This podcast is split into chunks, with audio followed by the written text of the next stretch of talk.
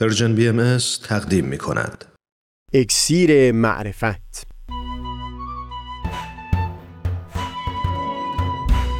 مروری بر مضامین کتاب ایقان این گفتار تار و پود زندگی ملا علی و شیخیه. از تا حمامه ازلی در شور و تغنی است قلب را از سروش او بی بحر مکن. از تا همامه ازلی در شور و تغنیست گوش قلب را از سروش او بی بحر مکن. گوش قلب را از سروش او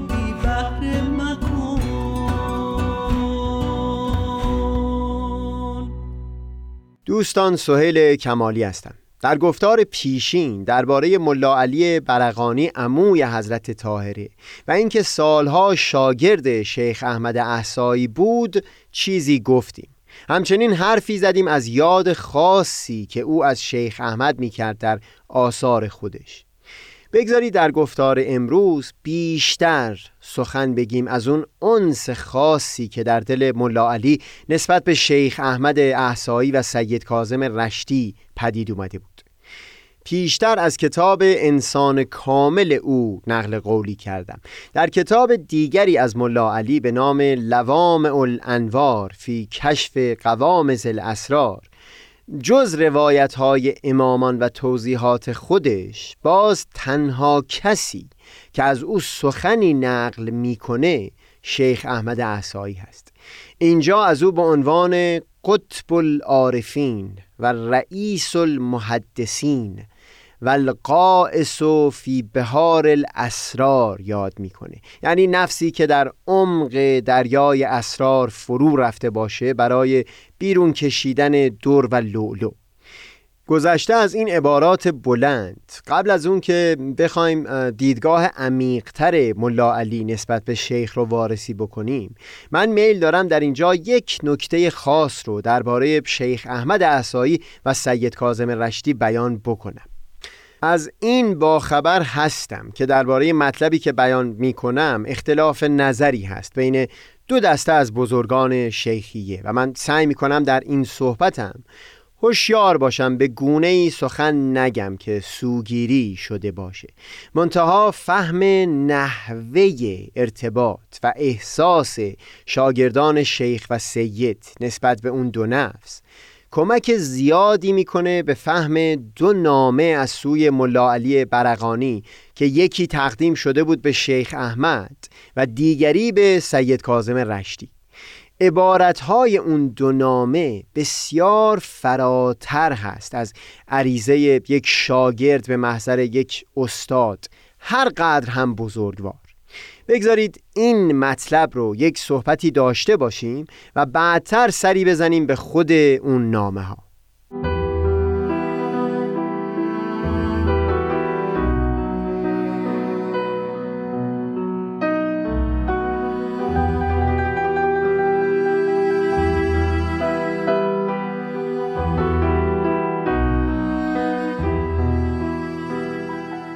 تصور من سهیل این هست که یکی از بزرگترین کمک هایی که شیخ احمد عصایی و سید کازم رشتی کردند در راه آماده کردن شمار بسیاری از افراد برای ایمان به ظهور حضرت باب اون نوعی از رابطه بود که میان شاگردان خودشون با خودشون برقرار کرده بودند به عنوان مثال اینکه در همون سالهای اول ظهور حضرت اعلی به شیخ و سید می‌گفتند بابین یعنی دو باب که قبلتر بودند و یا در رساله های اون دوران اولیه می‌بینید که درباره سید کاظم رشتی بیان می‌کردند باب الله المقدم یعنی باب پیشین پروردگار. و حتی بحث هایی در بین بابیان اولیه در گرفته بود در خصوص نسبت و ارتباط میان حضرت اعلا و اون دو باب. و دست کم دو بار از نظر من گذشته که سوالی در این باره از محضر خود حضرت اعلی هم شده بود. منظور من این هست که درسته که در همون زمان شیخ احمد احسایی و یا سید کازم رشتی بسیاری دیگه از علمای شیخیه هم بودند که اجتهاد می کردند و در مناطق مختلف تعلیم علوم مشغول بودند. اما احساس افراد این طایفه نسبت به شیخ و سید به گونه ای بود که می‌شد اونها رو به عنوان پیروان و دوستداران این دو نفس توصیف کرد. قصه فقط ارتباط یک شاگرد با یک استاد و یا یک فرد با یکی از بزرگان علما و فضلا نبود. اونها رو منبع علم می‌دیدن منتها نه به خاطر تحصیلات رسمی. یعنی در اثر سالها تربیت و آموزه های بسیار از سوی شیخ و سید اینطور در دلشون محکم شده بود که این نور یا این امانت می‌تونه از جایی بجز از میان علما هم ظاهر بشه. به عبارت دیگه برای شمار کثیری از اونها جا افتاده بود که این امکان کاملا وجود داره که باب از میان علما نباشه.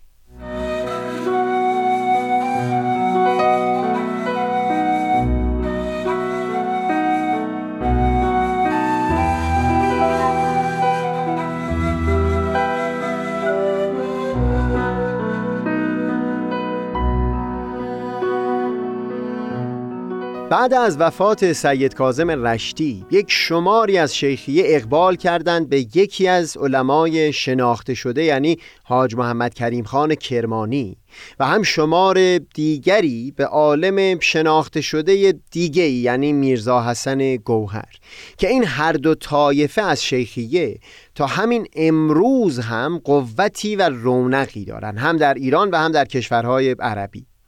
منتها همون باوری که پیشتر اشاره کردیم. سبب شد که شمار بسیار زیادی از میان شیخیه این رو پذیرا شدند که باب علم که بزرگترین صفت برای اون نفس به حساب می اومد اون جوان تاجرزادهی بوده باشه که در شمار علما نبوده و تحصیلات رسمی نداشته. این جریان حائز نهایت درجه اهمیت بود. چون این کسان از شیخیه که دور حضرت باب گرد اومدن.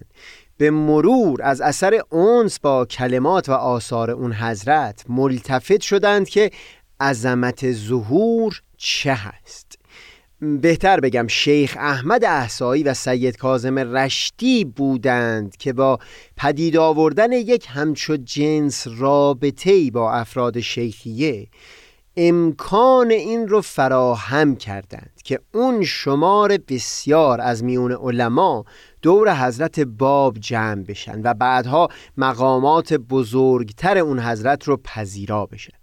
حتی این رو هم از من بپذیرید که همه بلاهایی که شیخ احمد در دو سه سال آخر حیاتش و سید کازم تقریبا در تمام دوران پس از اون متحمل شدن فداکاری بود تا ذهن و دل دست کم چند صد نفر از افراد در دوران حضرت باب با یک همچو کیفیتی آشنا بوده باشه.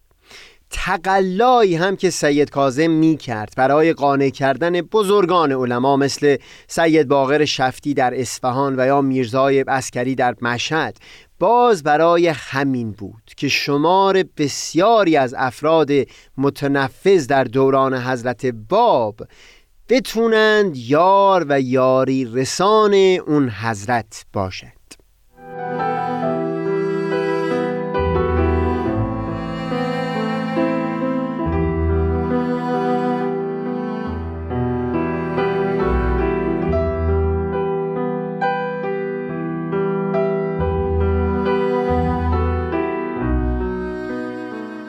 در سالهای اول ظهور حضرت باب ایشون رو به نام ذکر می شناختند در نامه هم که ملا علی برقانی به شیخ احمد احسایی نوشته او رو به نام ذکر و ذکر می نامه.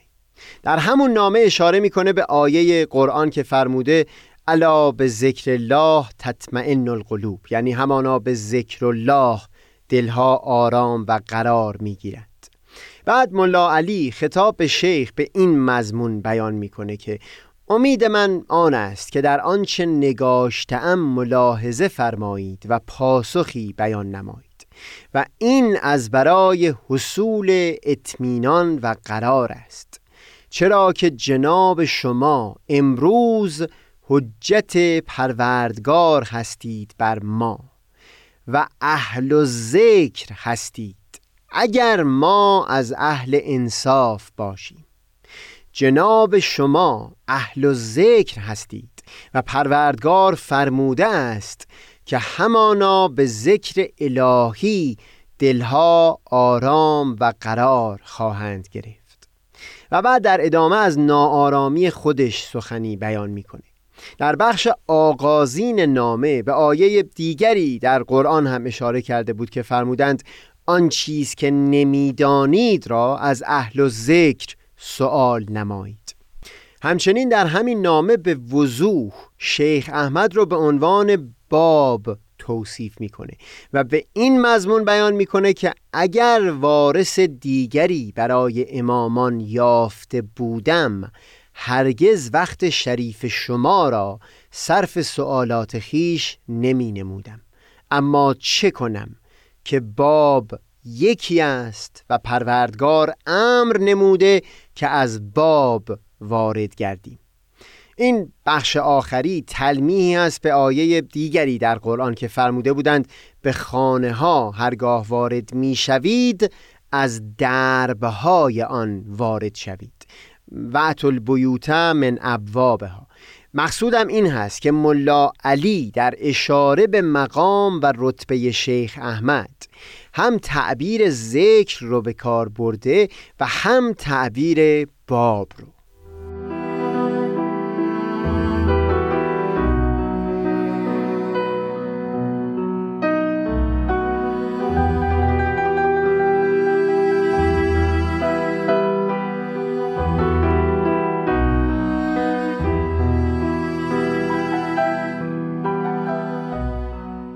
دقیقا همین عنوان یعنی تعبیر ذکر رو باز ملا علی در نامه‌ای که به سید کاظم رشتی نوشته هم بیان می‌کنه.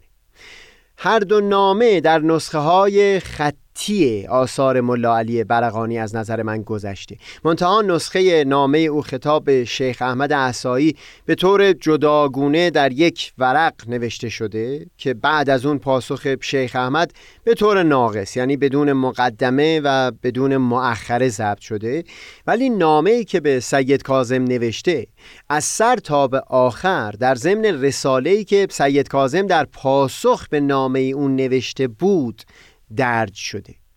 در هر حال در نامه به سید کازم اولش بیان می‌کنه که مطالبی بر او پوشیده مانده و توان فهم اون رو نداره.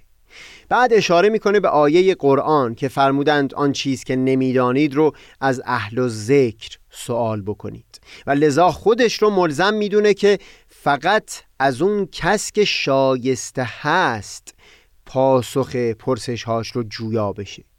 در ادامه بیان می‌کنه که کسی که از سر انصاف نظر بکند خواهد دید که نور خورشید وجود امامان از همین ماه در حال تابیدن است. شایسته این هست که از او سوال بشود و وظیفه ستارگان اون هست که به این ماه توجه بکنه. ببینید این در سایر نوشتجات شیخیه و هم آثار خود ملا علی واضح است که از بزرگان علما تعبیر به نجوم و ستارگان شده. منتها در این نامه سخن ملا علی این هست که این ستارگان میبایستی توجه به ماه بکنند که عبارت از شخص سید کازم بوده باشه. همچنین در ادامه همین عبارت ها او رو به عنوان باب و رحمت توصیف می‌کنه و هم با استفاده از کلمه بیوت باز تلمیحی می‌کنه به همون آیه قرآن که پیشتر بیان کردم. بعد از اینها بیان می‌کنه که سوال از قبلت العارفین از امور ضروری هست و برای او هم شایسته این هست که سوالات رو پاسخ بده. و البته با فروتنی اشاره به آیه دیگری هم می‌کنه. به این مضمون که اگر این نعمت رو بر او ارزانی بکنه و یا او رو محروم بکنه همه اراده خود او هست و محل اعتراضی بر او نیست.